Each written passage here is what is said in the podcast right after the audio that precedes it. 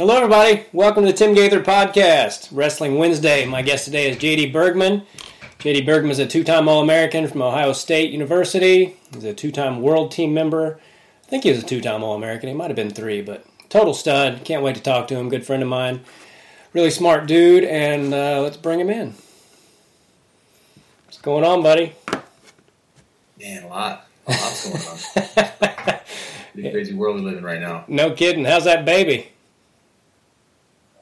She is um, uh, really cute. Yeah. Yeah. Very, very cute. Yeah, well, she's got good-looking parents, so she's uh, she's going to be just fine. Yeah, she's she's got a good uh, good good chance. Yeah, cool, man. You got big Thanksgiving plans? We're headed up to my parents tomorrow, and my my siblings will be there. Um, so... My wife's twin sister's coming with us. It'll be good. Cool. Do you have to check in with the governor? Um, you know, uh, we're not going to do that. Uh, I think that I think that uh, it's, it's possible we'll have more than ten people there. Yeah. I'm not. Unfortunately, because of different reasons, we're it's just going to be our immediate immediate family instead of like the forty some that is typical. Yeah. Uh, so. But, uh, yeah, yeah, I'm I'm wondering how, you know, my, my in-laws talk to the cops all the time around here. And, uh, you know, we've got all these crazy rules in California. And every cop they talk to is like, yeah, we're not enforcing any of that. We're not going to, well, you know, yeah. we're not going to go around harassing people.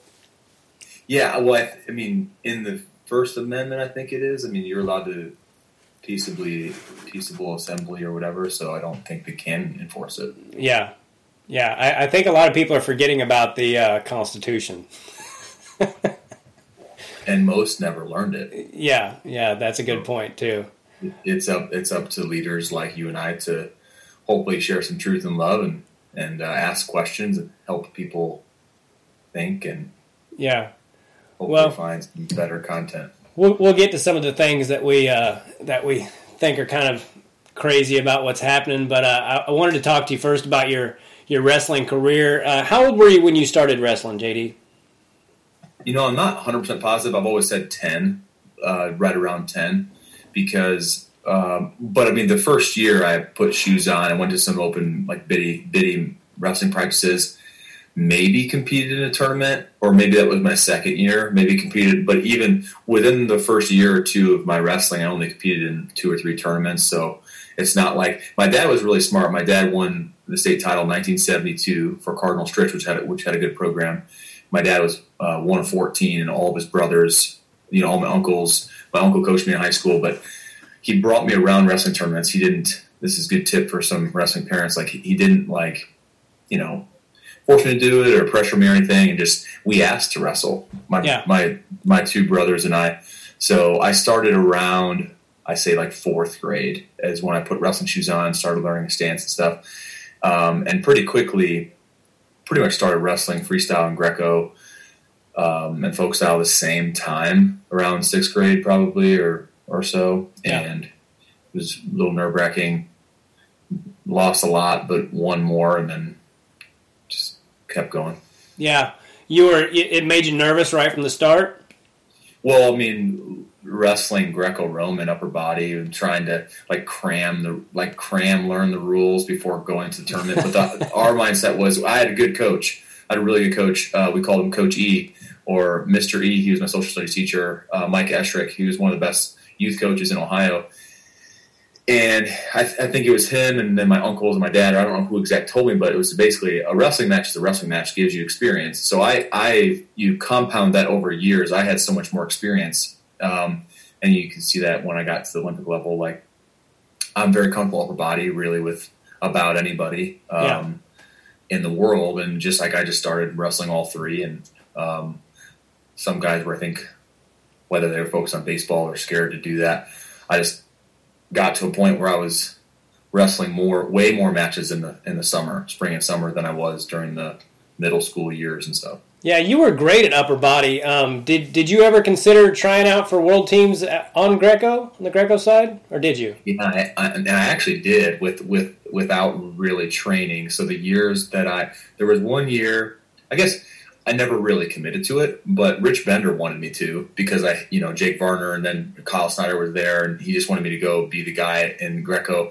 Not that I would just made it easily. I think sure. I had the potential to, uh, maybe, but I, there were some good guys there. Uh, it was it was shallow though, the weight in Greco, but I never committed to it. I just thought I enjoyed Greco. Folk style was my third favorite wrestling uh, oh, really? style. Um, uh, but I thought if I could use the weapons of leg attacks as well as upper body and freestyle, I don't want to focus on Greco. I, I wanted to focus on freestyle. So, um, but I didn't, I didn't do very well. I went to the, the trials one year in Greco, uh, when I didn't make the freestyle team with, you know, hardly any, if, if any Greco training, and I didn't fare, fare very well. Yeah, I recently had uh, Dennis Hall on, who is, you know, the greatest Greco-Roman wrestler America's ever had, and uh, and I was telling him that it's one of my biggest regrets about my career that I never tried Greco because all I did was upper body. I didn't have very great leg attacks, and almost everything I did was upper body, so it's one of my biggest regrets that I never uh, really focused on it or even tried it. I never wrestled in a match, you know, just practice sometimes, but... Um, As good as you were at wrestling, uh, you were also great at football, right? What was your position? Yeah, I football, people are surprised to hear this, but was by far my favorite sport from an enjoyability, if that's a word. Um, just, just it was just so, so fun. I love football. I was a running back and linebacker. I was also our punter. And um, I there's some there's a funny story that I I I didn't really have the perspective, just like any nineteen-year-old doesn't. So I wanted to get on Ohio State, Ohio State's football team as soon as possible. But I had a broken hand from the U S Open, and I also um, had torn cartilage in my rib still from the N C A A tournament. I was, uh, you know, after I had a good r- freshman year, I jumped right into the team because Coach Tressel said he'd like me to be a walk-on, and I already had the scholarship in wrestling. Russ Hellickson was a three-sport athlete in Wisconsin. Uh, football, baseball, and wrestling at one at one time. So he understood that, he, and that's what made me sign at Ohio State, because I actually thought I would end up playing football and never wrestling again, give my scholarship back, and take a scholarship in football. Um, I do think that would I, I do think that could have happened and different, but I had four knee surgeries and stuff. So, but I got my punt blocked in like in front of sixty or seventy thousand people in the spring game because oh, yeah. I was I was trying to make the team as a punter, which. Because I couldn't do contact, I, I had my hand and my, my cartilage, my ribs hurt. So yeah. I had a decent leg, I had a decent leg, and they, they they I was good enough in practice to get a shot, and uh, it was a really bad snap, and not not to make an excuse, but yeah, yeah. Well, it's funny uh, that that story reminded me of it wasn't in front of sixty thousand people when I was a kid. They, I played soccer, and they put me. They wanted me to be goalie, so I practiced all week. You know, I watched like that movie Victory, and I got to where I could dive to the side and catch the ball. And they put me in the game, and they scored. We were winning two to nothing, and they put me in, and within like fifteen minutes, we were losing four to two. So Man. Anyway, it wasn't sixty thousand people, but uh, I haven't thought about that in a long time. It made me think of that. It was funny. Um, I bet you were a, I bet you were a heck of a load to bring down when you were playing running back. I would hate to see you running towards me with the ball. Yeah, I, I was um, I was two oh five as a at my senior year, and um, and and did well. I was first team All-State running back, and and uh, in Ohio, that's a big deal. Well, what I found out, I found out years later. I didn't know this. I don't keep track, but my uncle told me that the the guy that was second team behind me in the same division was Antonio Pittman, who played for Ohio State. He was their starting running back oh, wow. um, a year or two later, and then he went to play in the N F L for a little bit. Um, so, man, I, I I really wish I could have played in some in some way, but obviously God chose uh, or God helped me in a lot of capacities, um, and and wrestling. Opened a lot of doors and offered a lot of experiences. So, yeah. Um, and obviously wrestling is super enjoyable too. Just in comparison, playing football and then yeah. you know, training for wrestling, for me, it wasn't even, wasn't even close, but that, that's, that's going back almost, almost twenty years now. Yeah. Well, it's, it's gotta be more fun than wrestling because I loved wrestling and I was pretty good at it, but it, it's, it's hard, man. um, did you ever consider going anywhere else besides Ohio State? Yeah, I looked at Penn State and uh, was talking to Iowa, went up to Minnesota, um, But but no, ultimately, ultimately because Russ Hellickson, he knew how much I enjoyed football, um, and he had got me a meeting with Coach Tressel prior to me signing. It wasn't. They were giving me an opportunity to play football, and I had the wrestling scholarship as well. Uh, that was there was nowhere else um, I was considering because I, I really wanted to play fo- football in college. Yeah, and you were a two-time high school state champ, is that right? Yeah, my last two years. Okay. How'd you do your freshman, sophomore year? Freshman year, I went to state, and I did not know what really being in cardiovascular shape was. Um, after my freshman year, I was winning both my matches at the state tournament and, and lost. Um, and I was oh and two. And I, I think ability-wise, I definitely probably could have been a state placer. Um, didn't know what real cardio was. That next that summer, I think I went to Olympic Training Center.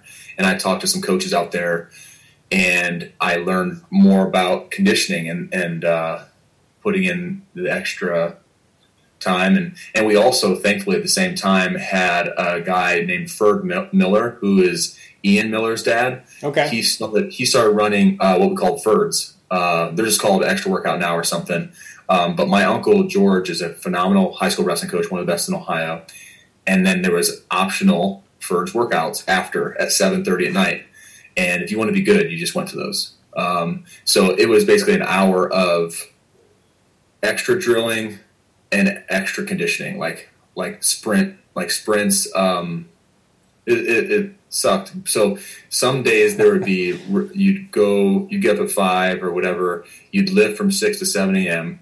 Which that's always that's always been a sore spot for me is is the more real early mornings. Mm-hmm. But uh, so you'd lift uh, at six a m, wrestle after school for two hours with two miles two miles worth of sprint laps. Wow. um, and, and some rope climbs before wrestling practice starts. And then you go home, eat, maybe watch a show or something, and then go right back to the school, seven thirty to eight thirty.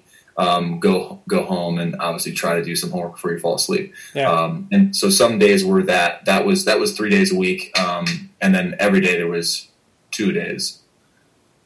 Okay. So um, that was kind of that's become normal at, at our school, and I'm glad it did because that just puts you I mean way ahead. Um, yeah. So your sophomore year, how did that go? Sophomore year, I broke my back. My first oh. major injury, I fractured a disc in my back and.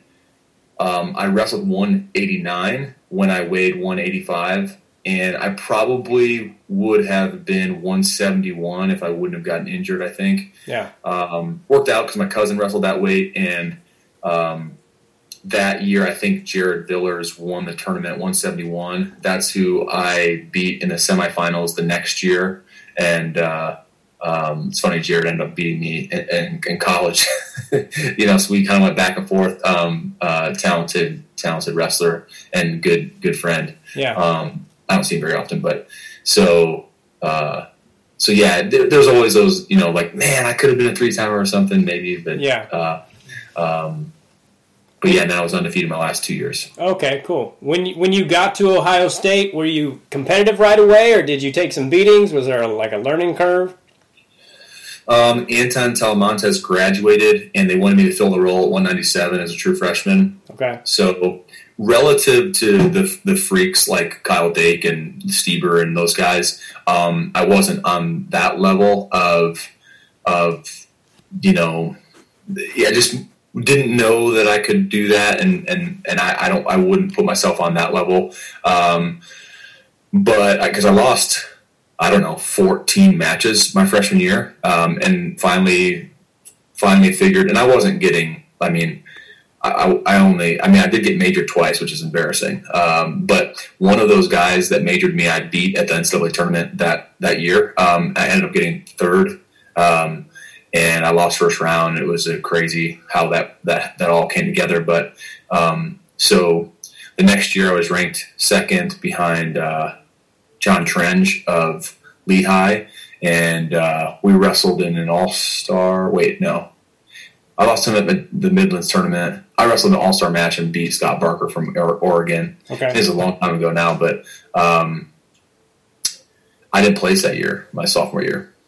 Okay. Um, I just messed up. I lost first round every time, every year, and still plays until my until my senior year. Wow. So, so your freshman year, you you got third. Is that what you said?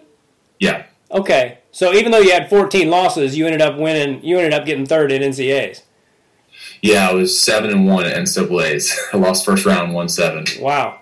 So was there a point in your career in your that year where you became you turned a corner from going? Do you remember one specific moment where you went from being a great high school wrestler to a great college wrestler? Um, or was it just gradual? Well, I think I think that um, I mean lo- losing losing fourteen matches um, doesn't correlate usually with getting third, but it, it makes sense in, in my pr- perspective. If you're a true freshman, taking the beatings, kind of like learning.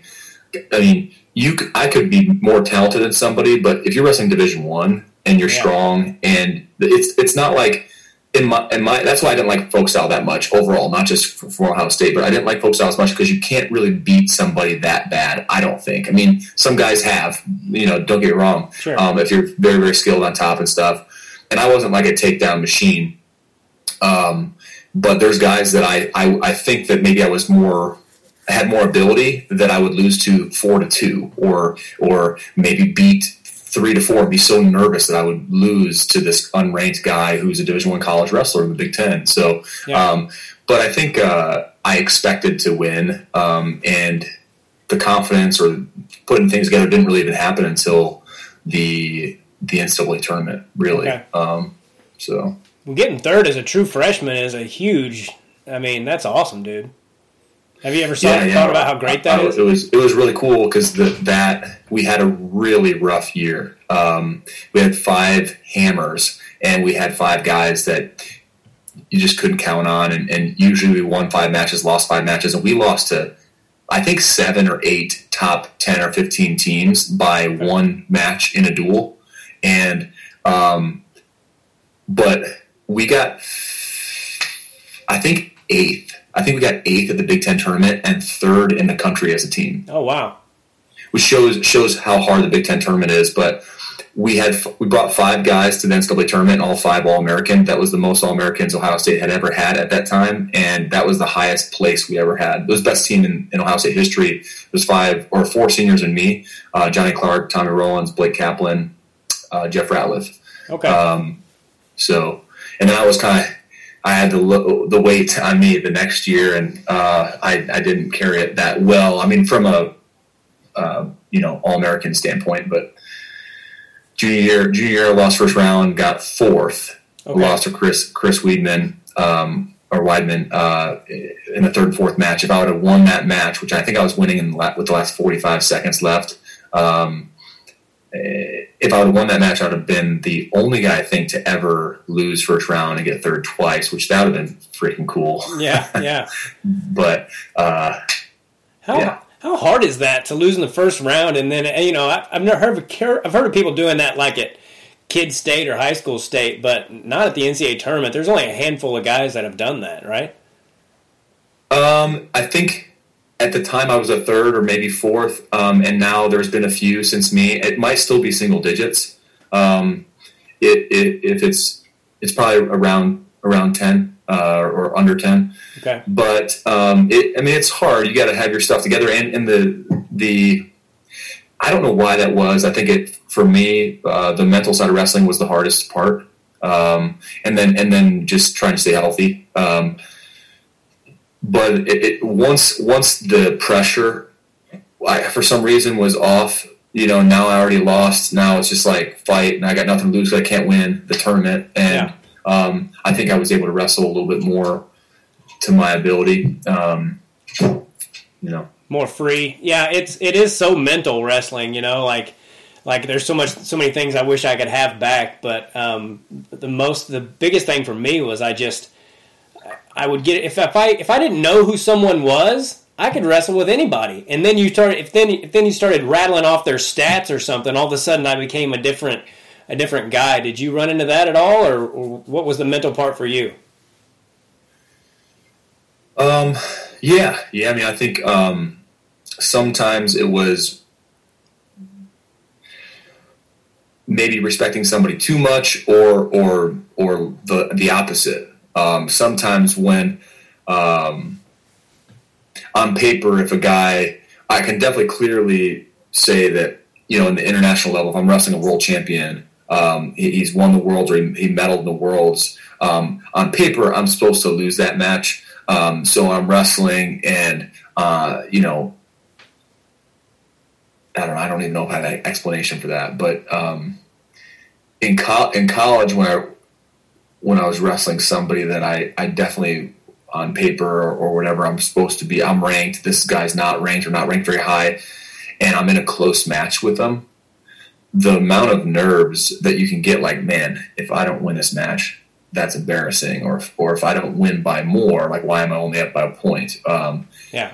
Then then. There, if you, your mind can really only think of one thing at a time. So if you're focused on not getting tired um, or not losing, then that that's what you focus on. That's what you give energy to and grow. And, and my legs would sometimes shut shut down, even though I was in good shape. I was mentally exhausting myself. Um, so, uh, but. Yeah, it, it's hard, you know. I talk to people all the time about you put in so much training and you put in so much, you know, you work hard for two hours and then sometimes you get more tired in six or seven minutes than you do in two hours. And it's just that mental that mental part of it, you know. And, and sometimes, sometimes you got it down and you're fine and you're just flowing out there. And then other times after the first period, you're like, man, we got two more of these.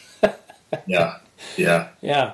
Um In all the years that you wrestled, high school, college, international, is there one victory that stands out as your greatest or your best? Um, made you feel the best after you won, or um, the the one that I think of is um, my senior year. I was wrestling. I was think I was forty-two and oh, and the guy that I was. Oh no, I'm sorry. My junior year, I was forty. Something and oh, and the guy I was wrestling was forty-five and one or something, and I think he was a year older. And um, you know, that's a he's got a great record. I got a great record. We're in the state finals. I'm not maybe supposed to be there in the state finals.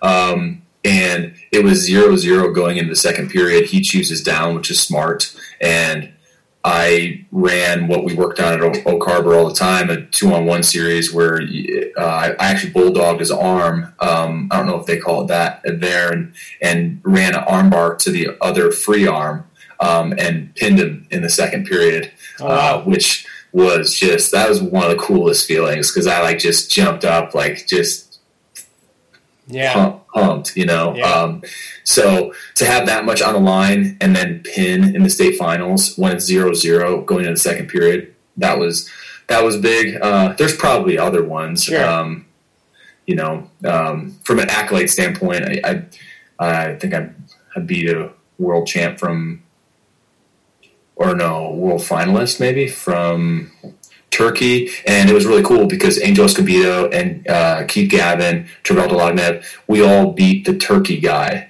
Nice. And that and, and Travell beat that guy that's like um, I should know his name. Agul, Agul the oh, Taha Agul, yeah. Yeah, yeah. It's the first time they wrestled. I think it's the first time they wrestled. Travell beat him. I beat I beat their world world finalist. It was all one small tournament in Poland, and uh, so that was cool. Um, but I think my my story, you know, when when I write a book someday, is way more the.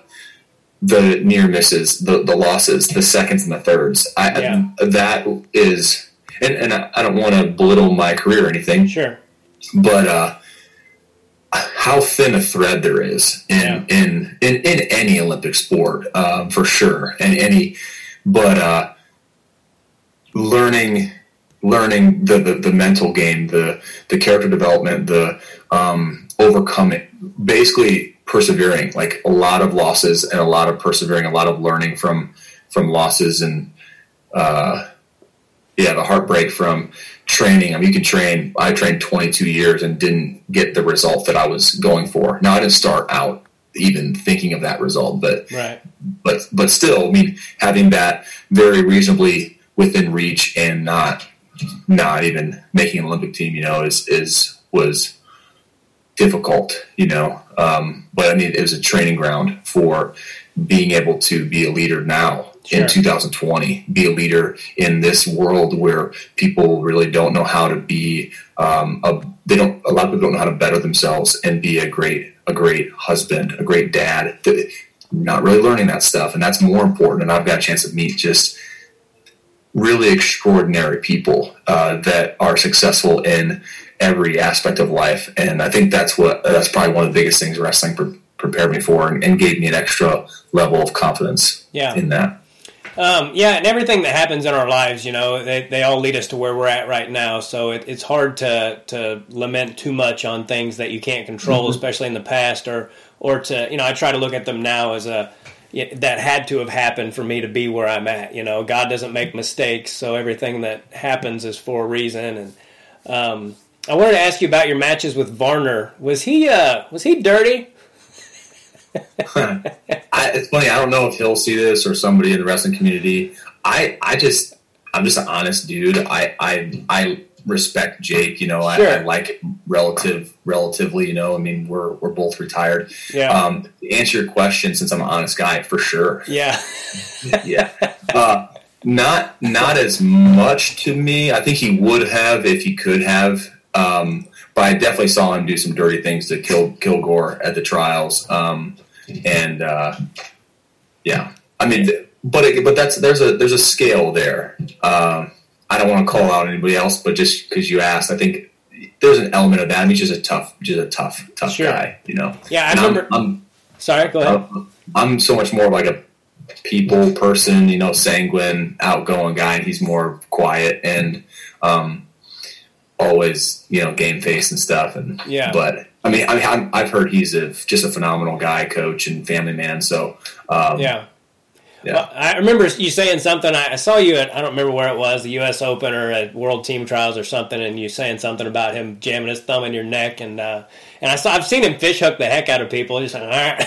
you know? Oh yeah. You know what? I forgot that. Um, yeah. one, one year, one, it must've been, one U S Open yet, I he bruised my Adam's apple. Okay, he was he was squeezing my Adam's apple underneath uh, in our in our tie up because um, yeah. it hurt to swallow for a few days afterwards. Yeah, but. God, I imagine a guy that strong squeezing on your Adam's apple. Yeah, um, no matter how strong you are, your Adam's apple is only so freaking. You know, um, who did you beat to make your world teams? You made two, right?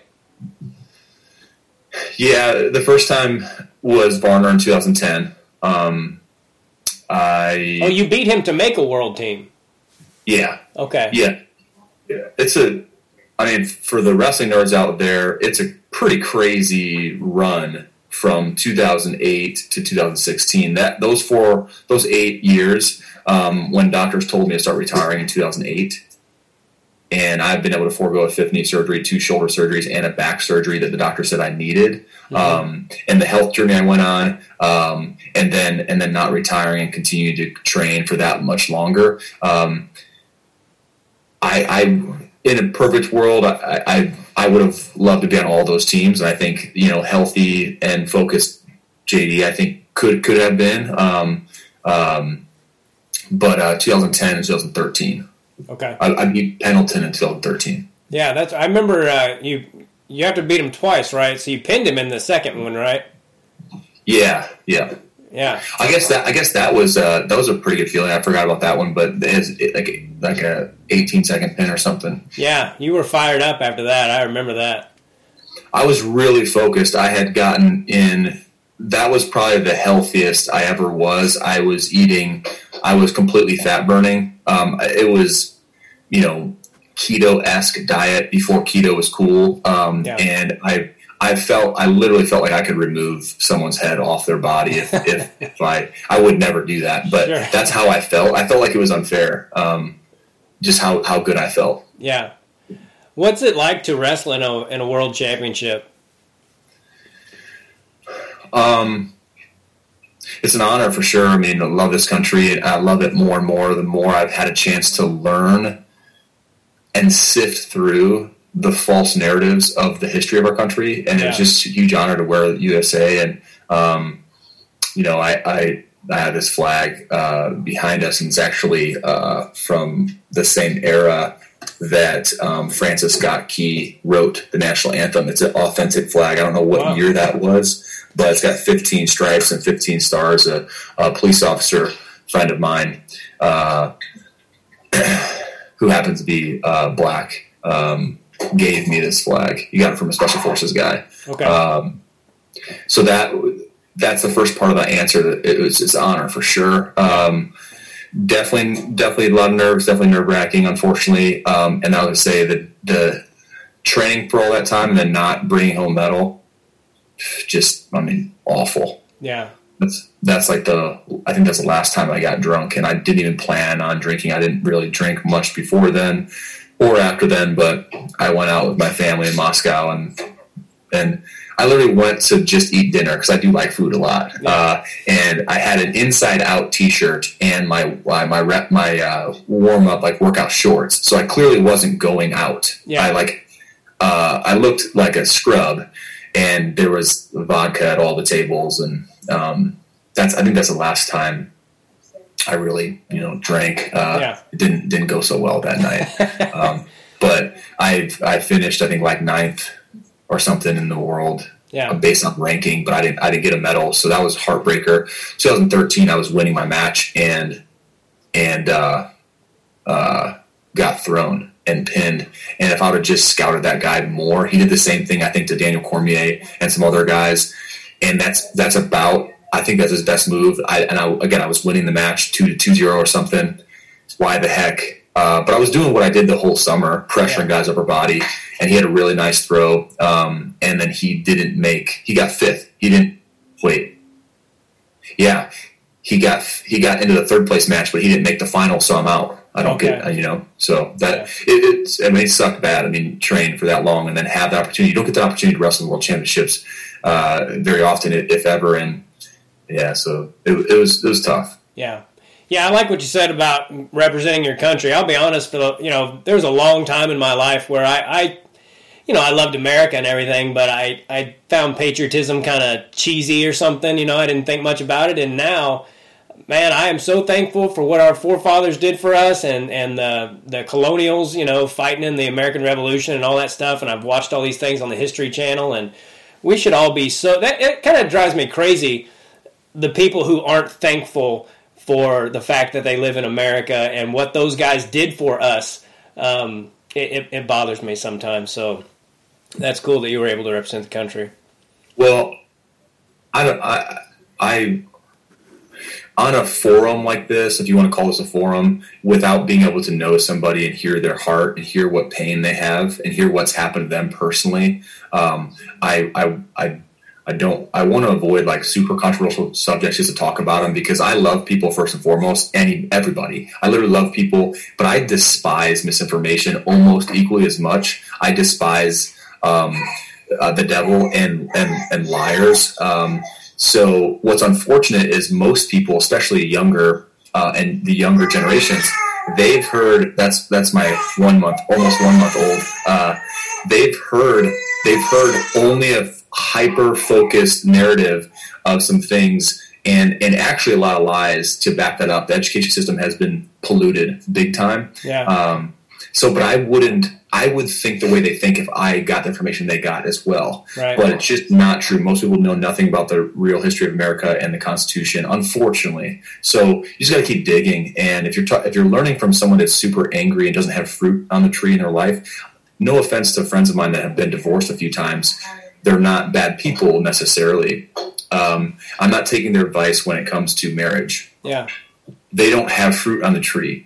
Um, when you when you want to really understand, you know, the history of our country. Anyway, um, I, I, I've, I don't know if I'll coin this, but I, I, I feel like there's systemic programming. Oh yeah.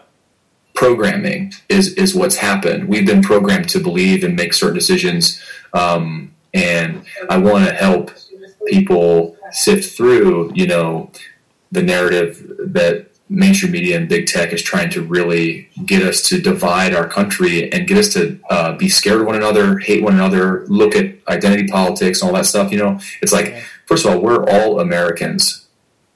I don't believe in hyphenated Americans. Yeah. Uh, we're all Americans. Uh, we're all, in my opinion, we're all God's kids. Yeah. You know, we have a lot more in common than we have apart. So I'm okay with someone that disagrees with me on something, and I'd be happy to listen and not just, I'm not going to preach anybody. I'm not going to necessarily, I want to build relationships, build bridges, and, and talk about things. And I think we'd be way more on the same page if we could do that. But social media does the opposite. Yeah. So. And it's almost by design, you know, that they're trying to separate us. one hundred percent. You know, even, even yeah. like, even like the laugh emoji. I made a joke about this not too long ago, but um, I, I said the laugh emoji when used on something not meant to be funny is a thinly veiled F you, you know? Like if you put something up that you mean, that, that means something to you and somebody laughs at it, it it's so condescending. You know, it, it drives me crazy. I'm like, I'm like, you shouldn't be able to use the laugh emoji on, you know, but it's almost designed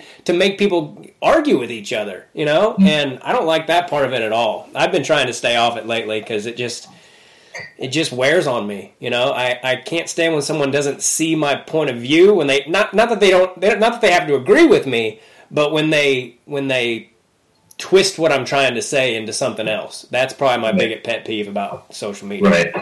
Well, you know, it, it, it's hard. It's hard when you've had years and for some decades of programming um, of certain content, certain information. Not that it's all bad. You don't have to throw the, the baby out with the bathwater. Um, but it's hard for people to comprehend. There's fifty, fifty to one hundred years in some of these these um, elitist plans. And You know, and I'm sure some people would immediately, you know, they start, oh, this guy is a conspiracy theorist. Well, the the term conspiracy theory, uh, conspiracy theorists and stuff like that, that's been pushed out by the C I A in the fifties, but people don't know that. Yeah. Um, to shut your brain off, and you'll the news will put some stuff out, and, and they'll they'll they'll almost make fun of it to get it out there. They'll report on it and put a funny spin on it to get people to almost shut that off. Like, that's silly to even think, so we don't think. Yeah.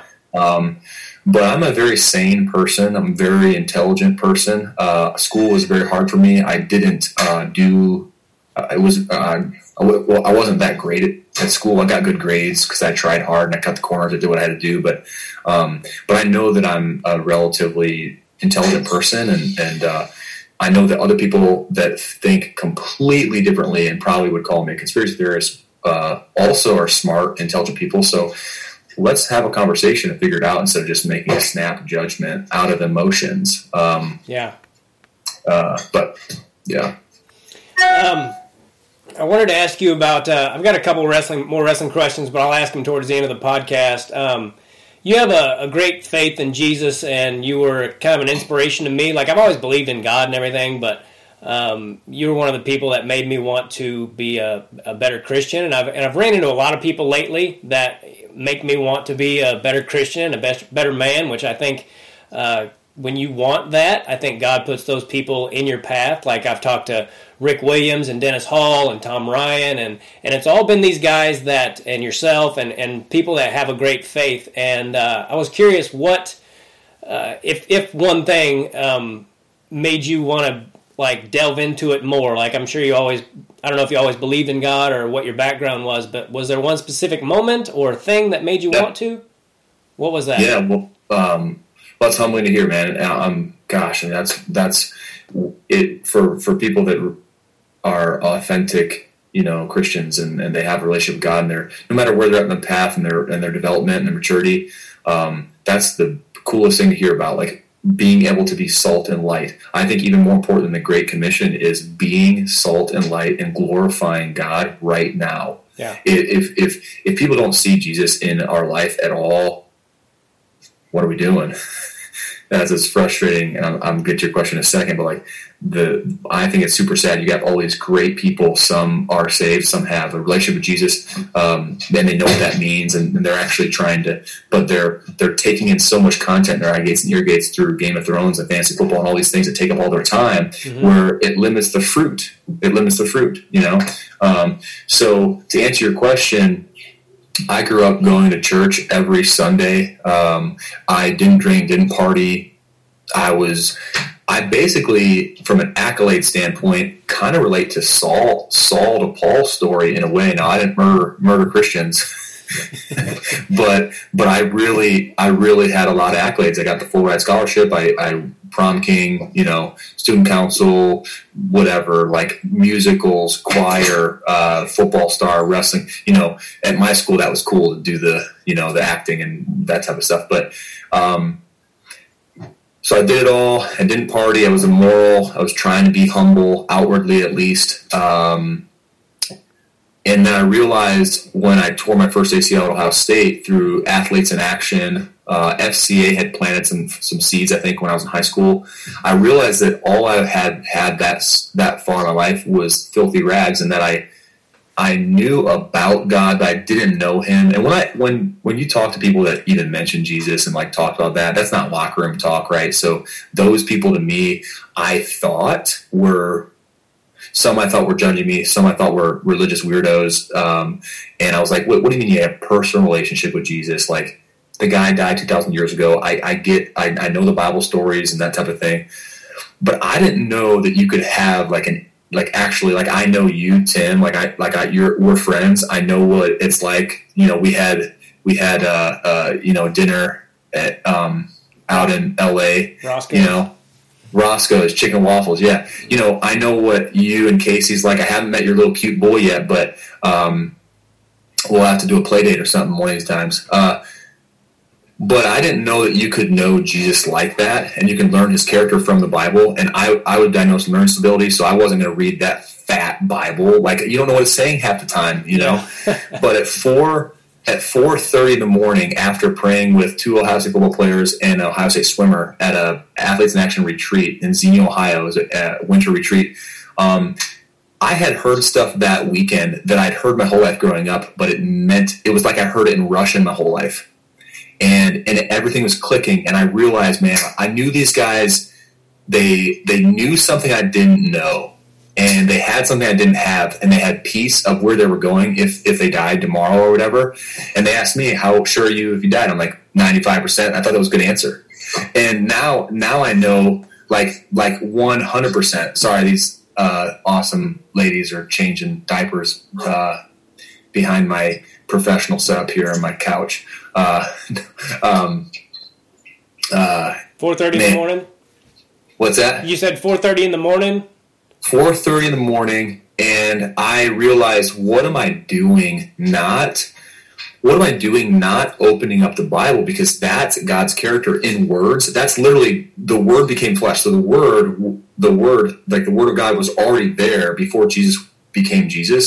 And and the Bible is the same. The Bible, the Bible and Jesus is the same. The Bible is the only, sounds crazy to people if you don't understand what I'm talking about, but it's actually an alive, it's a book that's alive. If you don't have humility and the Holy Spirit to help you interpret it, if you're an atheist and you're and you have kind of an animosity towards God and you read it, you may not get anything out of it. Yeah. Um, but I started reading. I opened it up at four thirty in the morning. My Heavenly Father helped me read it. Like, I, I, like that's the first miracle in my life, actually. Okay. Probably, probably that I can remember, because I, I used to fall asleep when I read. It took me uh, forty-five minutes to read one page one time. Now, I think I was also really tired, so my eyelids were like, I was just doing this for like forty-five minutes. Yeah. But I read that for a half an hour at four thirty in the morning, after dodgeball, after all this playing up, playing cards, praying for a couple hours. I gave my life to Christ, and I read that Bible from four thirty to five in the morning. And I was twenty-one in two thousand six. Okay. When I come back to Ohio State, nothing makes sense. I hadn't gone to church on my own as a college kid for two and a half years. It makes zero sense besides Jesus Christ changed my life. Yeah. And I just gave him the wheel. I just gave him the wheel. Like, well, I'm doing a really good job. I'm already an All-American. I'm already doing all this stuff great by the world standards, but I realized it was filthy rags. I'm like, you're telling me I can give my life over to to God, and he can live through me, and, and I can have more peace. I can have a better life. I can have more joy, more happiness, and he can do more with my life than I can. The King of the Universe, why wouldn't the King, why wouldn't I give over my life to the King of the Universe? He gave me my life anyways. Yeah. So I re- relinquished that, and I started going to Bible studies. But dude, this is hilarious. Like, it makes, it literally, I was already good enough. I, you would not find me in a Bible study before this time. I went to Bible study on Mondays. I went to Athletes in Action meeting on Wednesdays. And I went to Real Life Campus Crusade for Christ uh, meetings on Thursdays. Three nights a week, a busy Division I college kid who already thought he was good enough before this instance started going to seek after God three nights a re- week. That's called being hungry. And I so and my, I changed. I became like a Jesus freak for a second because I didn't have people skills. Uh, and I'm, I'm talking a lot right now, but I when I, I meet it. somebody. When I meet somebody, it, whether it's a homeless person or whether it's a billionaire, um, I'm comfortable with anybody in between. I genuinely love people, and I flipped my Jeep driving to Cleveland to speak at Saint Ed's. I, I was driving eighty and a seventy. Since flipping my Jeep, I know for a fact why I'm breathing. I, I, I want to help as many people as possible figure that out. I know for me it's to help people become healthier spiritually, mentally, physically, and financially. We just get dealt the wrong information so that we booby trap ourselves and we, we numb ourselves. And we, there is a there is a programming and a, and a numbing of the culture, so we comply. And um, I want to help people find that peace and joy and, and more fulfillment in life. That's my biggest thing. So that was way more than you asked for. But two thousand six, when I was twenty-one, I have not put the Bible down. And it's the Bible app sometimes, but I haven't stopped reading it. And coming from my background in reading, the fact that I don't have a T V in my place and I, I'm not going to have one until I have a theater in my home one day, and the fact that I read the Bible every day, that's because I've been around people that don't just say they're Christians. They, the, the way they look at you and love you in their validation of who you are, uh, the, the way that they have peace, joy, love, happiness, kindness, patience. That's what I want to encourage. Anybody out there who's been hurt by the church, man, if you if you have been hurt by people that don't have those things, take it with a grain of salt. No one's perfect. Yeah, no one's perfect.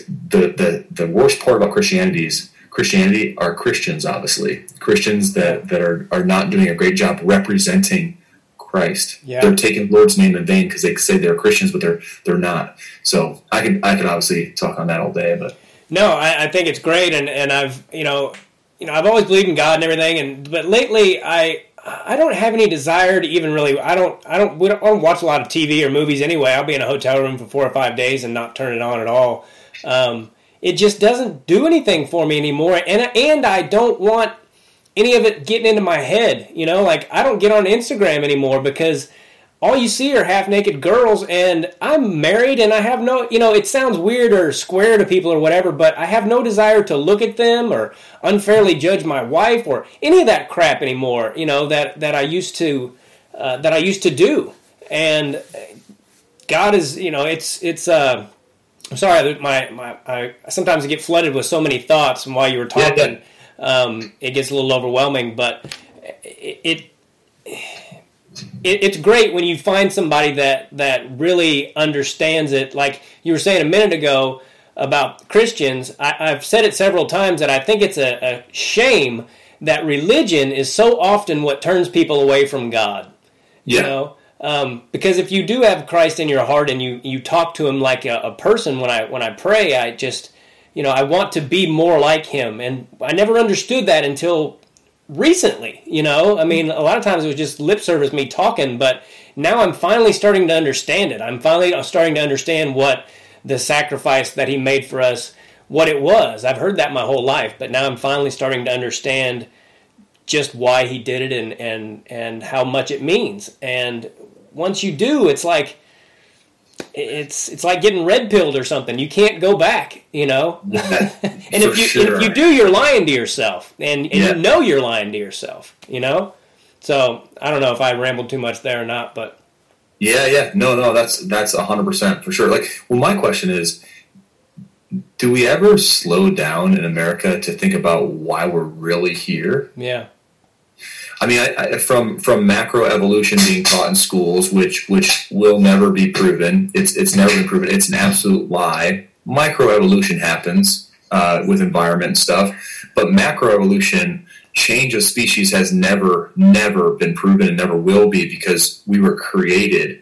Um, if you watch just birth and how contractions work and how a mom produces milk, or the human eyeball, I mean, you can't, I mean, yeah. one cell, there's no way we evolved. It, it's that takes way more faith, way more. But that's that's a different topic. I was just saying, the the way the world is set up right now, it teaches us how to get into debt. It teaches us how to, well, we only learn active income. The more the more money you make, the more time you lose. So that splintered the family over the last forty years. And um, and uh, it, it kind of like, there's all these like ways that I think our, our enemy has, has set things up to steal our time. So we just stay sick, in debt, and busy our whole yeah. life. Yeah. Sick, in debt, busy, distracted, go, go, go, go, go, go, go. And the brain is neurologically designed for deep, sustained thought. And um, I call social media, um, and I've fallen prey to this for sure. I call it, um, you know, getting thumb workouts on your self-image erosion tools, basically, is what is yeah. is what uh, Instagram is. It's like, because um, I have a real big heart for mental health and, and uh, anyways, pe- people, so... When you say the enemy, do you mean like Satan? Yeah, yeah. I mean, if I mean, I have to really red pill some people right here. Uh, I mean, but like, yeah, you have uh, you have you have Satan, and beneath him you have all the fallen angels. Beneath him you have the Bilderberg Group and the, the deep state and uh, New World Order peeps and this reset and all this stuff that's happening. Beneath them you have. Um, Uh, monkeys like celebrities and and uh, um, you know the Bill the Bill Gates and people people think Bill Gates is a Christian philanthropist. That's hilarious. Right. That's hilarious. He said in a talk that he wants to lower the world's population by fifteen percent. Yeah, I've never been in a fight before, and I would love to knock that guy's chiclets out. Um, I, I'm I'm in the health and wellness field. I have I love my my friends that are doctors, nurses, physical therapists. I lived. In, I, I got medical treatment in over twenty countries. Um, that traveled with Team U S A. You know, keeping my body together, I thank the medical field so much. But there is a paradigm there that it's business first, and a lot of decisions being made, including this year with all the mandates and everything. A lot of it was the opposite of what should have been mandated, and um, it's it's unfortunate that um, you know the vaccination stuff and all the the pills and big pharma, and there's just so much corruptness, and it's sad. It's super sad yeah. because. The way the body is designed, the the brain sends a growth factors, and nervous the nervous system runs the entire body. And, and, and you can become healthy, but they're trying to feed us food that makes us sick, give us pills that keep us sick, and force us to use insurance and healthcare system that is a sick care or death care system, not a healthcare system. Right. We're the sickest country, sickest westernized country in the world, and I'm, I'm sure I'm preaching to the choir here. Um, but you have to it, it, praise God we have it if if you get shot or you have an emergency. Sure. But to To live healthy long term, we've got to make different decisions. We got to have a healthier lifestyle. So, um,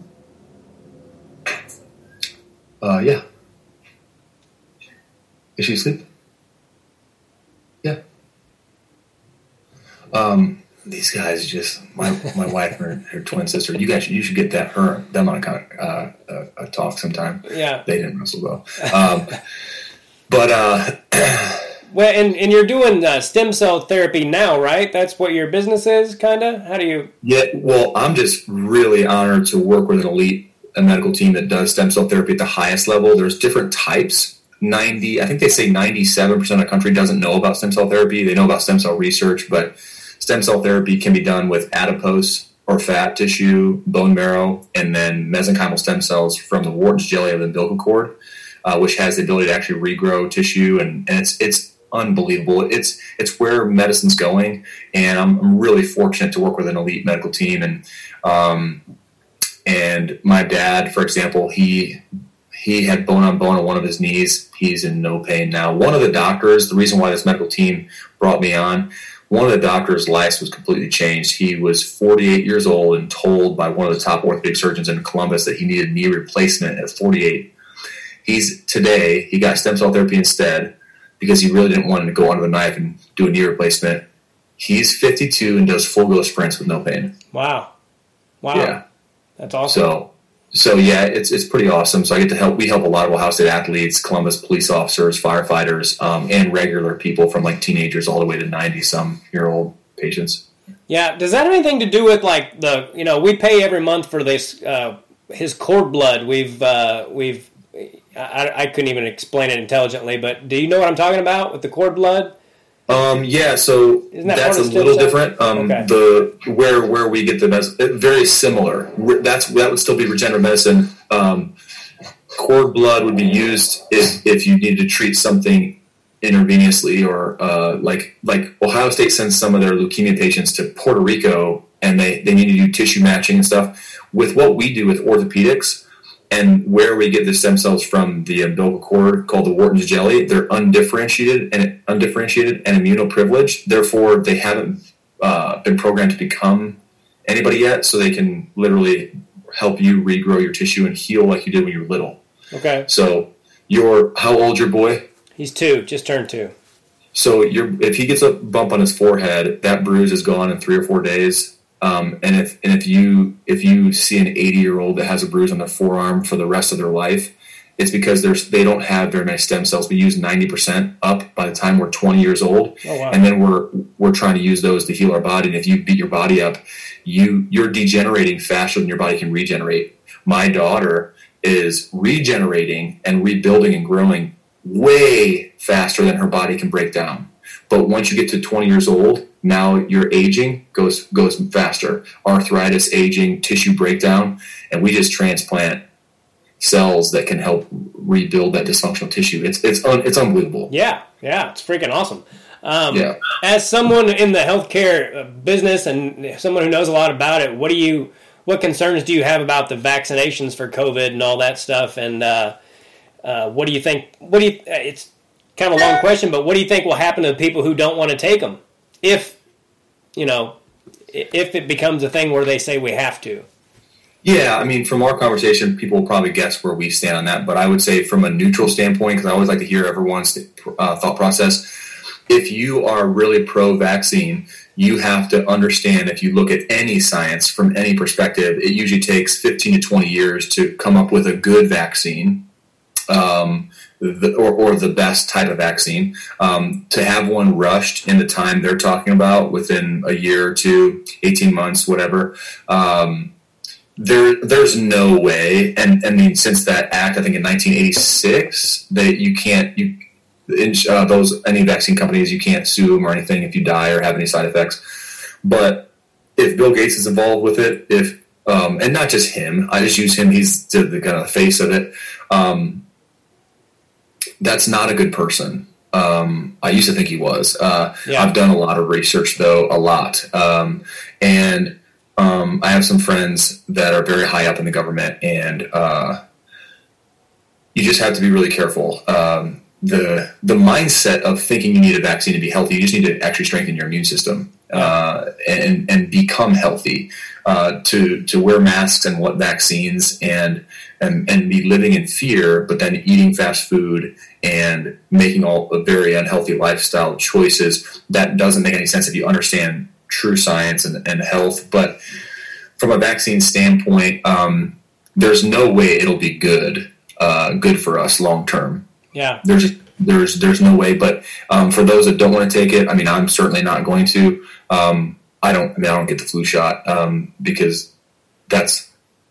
I don't know, people don't like hearing this, but that's kind of a joke, the flu shot. Um, but I, I don't know. Um, I don't know. I, I'm hopeful that, that, you know, justice will prevail and freedom, you know, if, and the other whole thing with vaccines, like if someone doesn't want to get a vaccine that was rushed and whatever, um, yeah.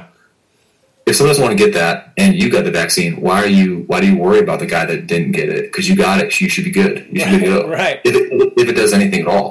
Yeah. And anyone who thinks that Bill Gates is not up to no good, they should uh, they should research what Robert F. Kennedy Junior says about him and his vaccines and what he did to all these African children and all that that don't have a voice. They you know they can't. They can't get on the internet and because they're in these remote villages. And he just went over there and experimented on them, basically. And it yeah. caused all kinds of problems. And, uh, you know, the, the things he's up to, and, you know, he's got a six hundred fifty million dollars yacht being built as we speak. Um, you know, he'll be able to sail away on that thing no matter how bad the world's going on, you know. And uh, anyway. he, he also he also bought like five hundred thousand shares of Monsanto. He he and and he he's kind of connected to Starbucks in a way, but he's really trying to poison us in a lot of a lot of ways. And and he's just one of many very very elite. And be, if you have a lot of money, it doesn't make you a bad person, by the way. Right. But but he is a very bad person. I don't, I mean, I literally don't say that. I don't like talking about other people. That's just a very obvious thing. If you don't look, give Robert, give Robert Kennedy a second. He might sound crazy, but actually listen, hear him out. And that's the other thing.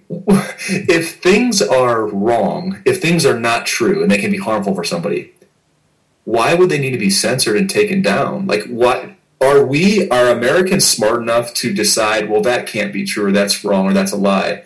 Why are they taking down PragerU, PragerU videos? Yeah. And censoring Candace Owens and all these conservative voices. And I don't care where you stand, conservative, Democrat, whatever, uh, um, Republican, you know, I, I'm more so for truth and for people. Um, I relate definitely more with the conservative side of things, but I, I, I love people. I've got plenty of friends on both both sides of the aisle, but the censorship, and they're censoring the president. They're censoring they're censoring people. That should be, people need to wake up to understand they're trying to limit our freedoms and test how far they can go at it. And when you say they, who who are they? We'll figure it out. Look deeper. I mean, why would you, Tim, you're a professional comedian. I was a professional wrestler, uh, not the chairs, the, the Olympics. Right. Um, why would we be talking about this? Why would be, why would we have bleeding hearts to want to help other people, you know, wake up, a red pill or whatever? Um, if, if they think that they're, um,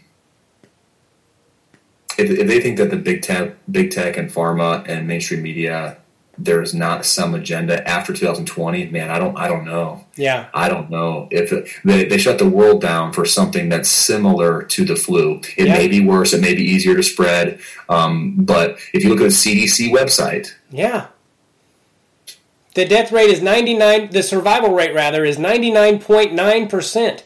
And the ninety-four percent of the people who have died of COVID had two to three comorbidities and were of the age, were around age seventy-five. It's not what they've made it out to be, and it just drives me crazy. And the masks, I'm like, if the mask worked, fine. But you haven't shown me, and no one, to my knowledge, has shown me anything, any proof that they work. And and they don't. They're not more uh, specific about what masks you can and can't wear. You see people at the airport wearing bandanas around their head, you know. And I'm like, first of all, if this was what they make it out to be, flying would not be an option. You would not be able to get in a plane that's, you know, those close quarters if if it was what they're making it out to be. And, and you know, it's the last thing I want to do is sound insensitive or make someone think that I don't care about the people who have lost their lives and all that. It's For sure. just it's just that what they're doing, and, you know, when I see somebody walking down the street by themselves around my neighborhood with a mask on, I just want to scream at them. I'm like, it's not floating in the air. Stop watching mainstream media. They are scaring you unnecessarily, you know? Anyway, maybe I sound like a nut saying that, but... No, no, no. I mean, the people aren't thinking, they're not taking a step back to think, um, well, I mean, those blue masks, they stay in a box, they don't do anything. Um, except, I mean, they do lower your oxygen level around your mouth, and they do make you sicker, and they keep germs around your mouth, so they might make you sicker. They, they're, yeah. they're not going to help. Like, droplets of COVID aren't going into the air. That's not, I mean, anyway. Yeah. Um, but someone said, oh, what was it today? Like, the good news, the good news is, the good news is no one has died uh, of old age since March. yeah, something like that. Um, yeah, and the flu, you know. Yeah, sorry. No, I, I mean, it, it, but it's super sad. But they don't. But people don't understand because why? How could we? How could anybody? And I, I, so I can. My heart goes out to them. How could anybody understand that there are certain there are certain individuals or or businesses that actually want to weaken the American individual and the American small businesses? So that we need a handout from Big Brother, the government, and um, they want to destroy the economy. Now, if you look at the numbers of suicide and the rate, the rate of the things because of COVID, what have, what has happened, the people that have died because of the, you know, trying to lock down and, every, and all this depression and really psychological warfare. Oh yeah, I mean, the amount of voter fraud. I mean, again, it's just it's, it's straight up. I, I tell the truth. Uh, if someone wants to give me proof and prove me wrong, they can probably find some bad science to back it up, actually. Uh, because science doesn't know what a guy and a girl is. Yeah.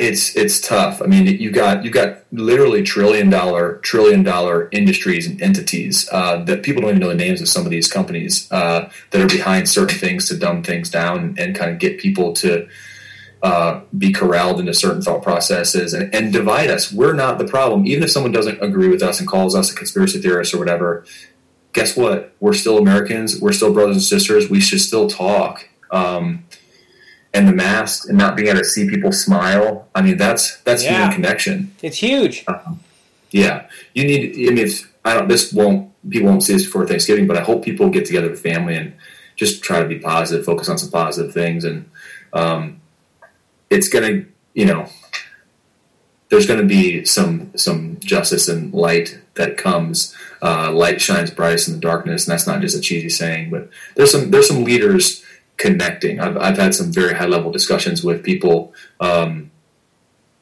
different backgrounds, different thought processes, different skin colors, that, uh, there's some leaders getting connected, you know, and, and, um, yeah. Um, so, you know, lately, lately I've, uh, you know, I, I have been better about, um, I felt more closer to God rather, not better, but I've, I've, uh, you know, it makes me, and once you finally get Christ in your heart, like for real, like you don't want to lie, you don't want to, yeah, I, I don't want to hate people, um, yep. which which I've done a lot on this lockdown, and lately I've been like, don't, you know, I I don't I don't want any of that in my heart, and uh, so I, I say that to say that I just I just want people to get on the same page. It's not about being a Republican, like you said, or or, or a conservative, or, or whatever. It's just it's just that you want everyone to to realize that someone they're they're trying to screw us, you know, collectively, not just the Democrats or not just the Republicans.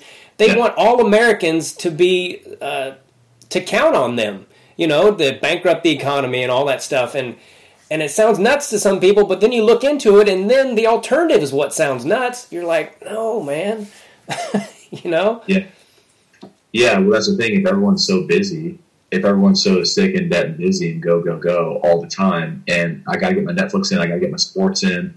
Um, I, I, I like sports.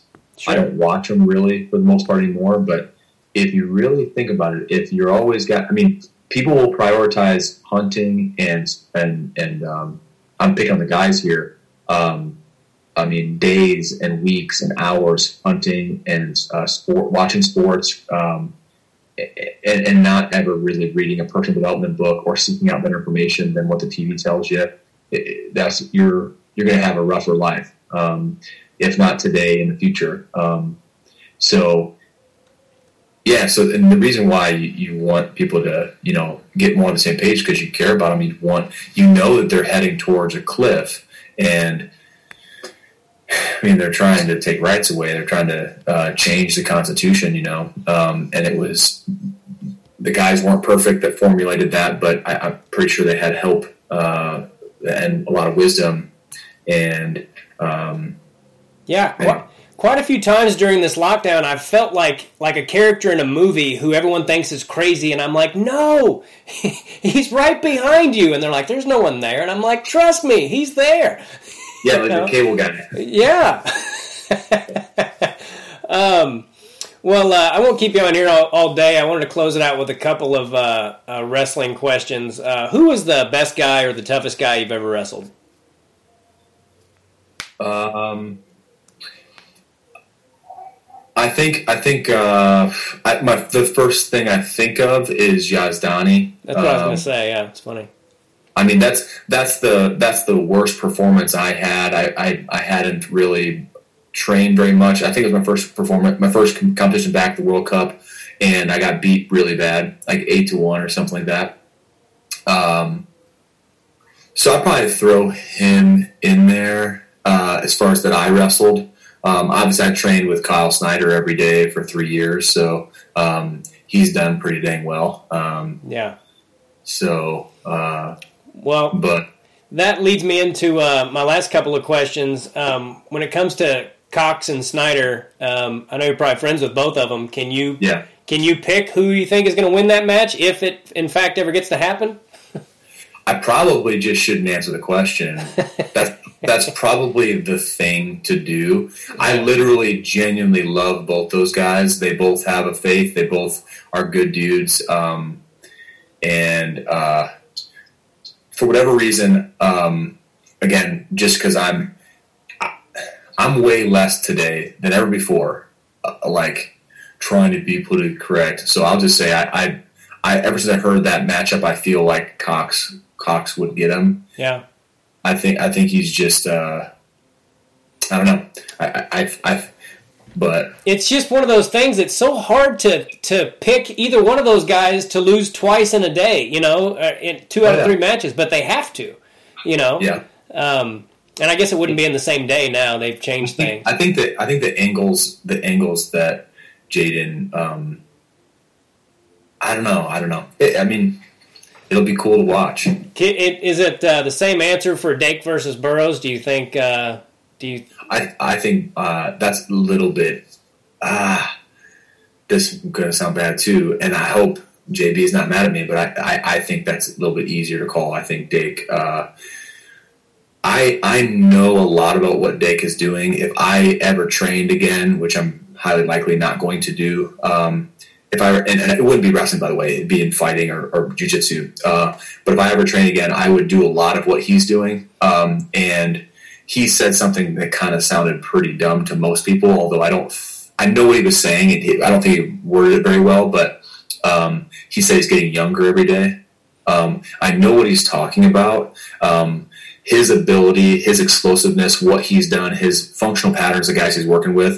Um, That's he's taken that stuff further, and I, it's funny. I I do uh, give myself a little teeny bit of credit to actually for uh, Taylor, uh, Dake, Burroughs, a lot of the guys on Team U S A, and letting them know about nutrition and nervous system and chiropractic and things that I needed to do to be able to train.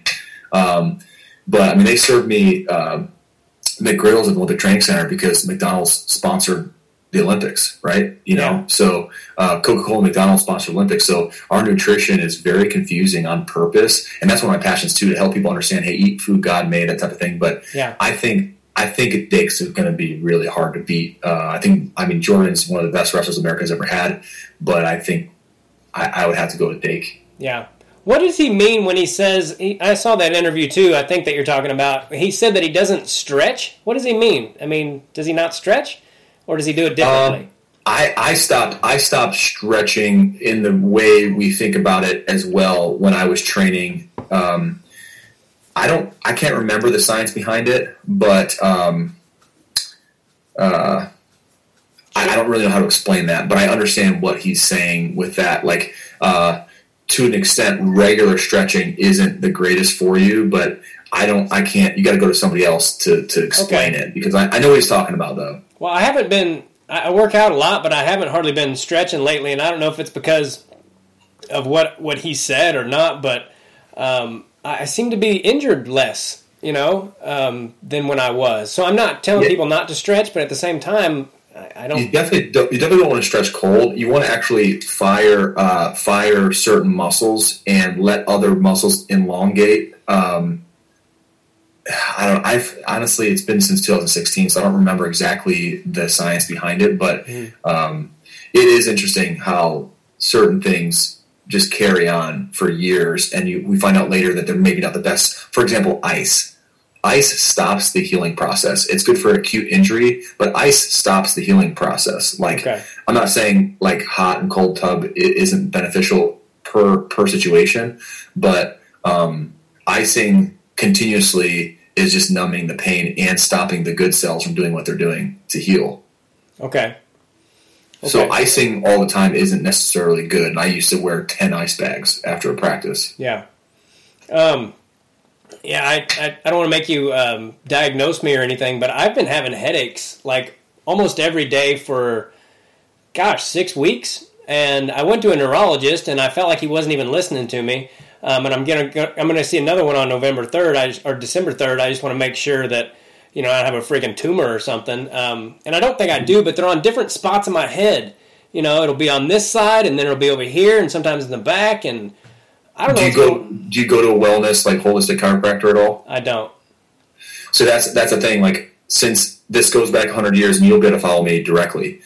Uh, in the early nineteen hundreds, the banks and the lawyers and the, so I think it was the uh, Vanderbilt, no, the uh, uh, Hoop Steel, Carnegie, Carne, no, the Rockefellers, no. Rockefellers. The Ro- I think it was the Rockefeller family. They basically funded uh, the American Medical Association and ph- Big Pharma. They got they got they were getting paid on both sides.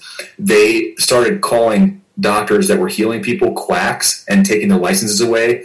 Um, that's why we think chiropractic is below medicine. Um, the Gerson Institute in Mexico is healing people with nutrition. They they took their license away a long time ago. Uh, that are healing people with cancer. Um, you're not even allowed to say that. Uh, the F D A obviously we have to use in our country, but they're really corrupt as well. So you have to see how your occipital joint is and certain things you see in your, your – because we're supposed to have a curve in our neck, but we text and read and put pillows behind our neck, and that straightens the curve, and you don't feel the damage, so it's over forty percent damage, and a weight of a dime on a nerve can slow the message down. You can be getting headaches just because you're not aligned properly. Okay. Well, that, that sounds right, because the other night Casey was giving me a massage, and she hit something, and I felt the pain go through my head. Uh, like similar to the to the pains that I get, so I think there may be something back there. So I probably should go to a chiropractor. Uh, uh, there, there's different types too. Um, same thing, you know. So uh, shoot me a text or something. I, I may want to look. I, I I don't trust every single person in this group, but there's a great group called Max Living. They're they're very they're most of them are very very good. Okay, if they're plugged in, um, so they understand. Uh, but If, you, if you're talking to somebody that's more holistic, like if you go to a church, it has to be a church that actually believes the Bible is the inherent word of God um, and teaches from the Bible. Um, in chiropractic, you have to understand they they understand the whole, like the holistic part, nutrition, nervous system, um, and understanding how God made the body uh, to heal from the inside out, um, and not just like snap, crack, pop, give me your money and come back. Yeah. Okay. Um, The last question I'll ask you, um, and it leads right into what you were just saying, is how would you advise somebody to start reading the Bible? Um, I, I would, with my answer, I'll say as a preface, try to try to be humble and, and pursue somebody that knows more, you know, that, that has some fruit in their life. If they have peace, love, joy, happiness, kindness, patience, and they know, you, you can tell they know about the Bible, just maybe maybe pick their brain every once in a while, just have humility to do that, uh, especially if you're a guy. Go ask somebody else. That guy, if they're if they're an actual Christian, they will love to answer your question or help you the best they can. Okay. And it won't, it won't be them helping you. Uh, you and I speaking right now, this is the Holy Spirit talking. It's not cool to talk with Jesus. Yeah. People, people are getting their heads cut off in other countries today, in yeah. India, yeah. in the Middle East, today. Yeah. Thank God we have the freedom to do that. For, for now. Um, so to answer the question, I would just say, um, I want to say the book of John is a good place to start. Um, don't start in Genesis. I don't think it's not, it's not the book you read all the way through. It, it, it does all fit together very, very well. Um, and if you find any contradictions, that's actually in, in us. Keep, keep digging, keep digging. It's alive. You could read a verse a hundred times and get a hundred different things. Uh, not different things. They won't contradict each other, but just keep digging, keep asking other people questions that know more. And that's probably anything in just successful people in life. Like I'm listening to people that are financially independent and have been since the nineteen eighties. Um, with all due respect to my friends that are in the financial services industry that are stressed every day. They make a lot of money, but they're stressed every day. Their opinion means less to me than financially independent people that have peace. Yeah. You know, so in, in, in reading the Bible, just start probably the, in the, Four Gospels and maybe the book of John um, is a good place to start. I really like Romans a lot too, but just um, just start somewhere, you know. Cool. Yeah, it's it's fascinating, the whole spiritual world and all that stuff. And and and the closer I get to God, the more I feel Satan trying to get at me, you know. And I realize how sneaky he is, and how many lies he can tell, and how many different ways he can lie to you. And it beca- it becomes kind of fascinating. Like you're like, oh, I see what you're trying to do right now.